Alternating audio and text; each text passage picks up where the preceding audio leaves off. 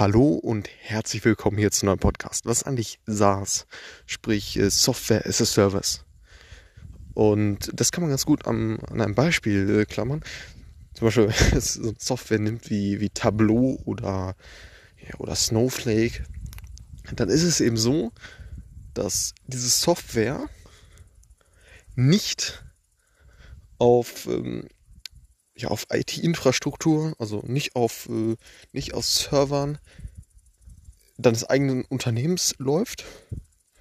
Also diese Software wird nicht betrieben auf Rechenkapazitäten von, von deinem eigenen Unternehmen, sondern diese IT-Infrastruktur, also diese, diese Rechenkapazität, äh, um diese Software zu betreiben, die wird eben von, von anderen ähm, ja, Anbietern bereitgestellt. So, äh, was ist das irgendwie AWS oder was auch immer äh, da im Grunde genommen drunter liegt.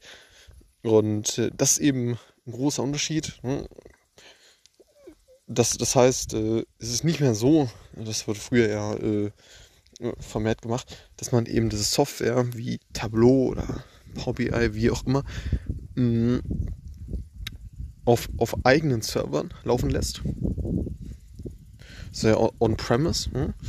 sondern es ist eben so, dass man ja, diese Software schlicht als Dienstleistung in Anspruch nimmt und ähm, ja, die, die, die, die Prozesse äh, letztendlich auf anderen Servern, äh, ja, auf Servern von außerhalb deines Unternehmens eben ähm, ja, berechnet werden. So. Und ähm, genau, also man nutzt IT-Infrastruktur von anderen Dienstleistern und ähm, ja, um, um, um diese Software wie Tableau etc.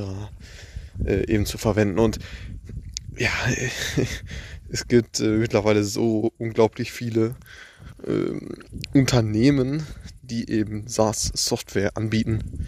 Und ähm, genau, einfach mal um, um das äh, Verständnis dafür zu haben, was überhaupt SaaS ist und wie es sich abgrenzt von, äh, ja, von Software, die eben on-premise, das heißt auf eigenen Servern verwendet wird.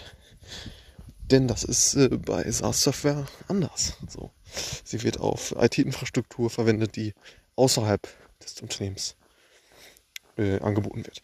Und man nutzt diese Software, wie eben beispielsweise Tableau, als Dienstleistung. Alles klar, bis zum nächsten Mal. Ciao.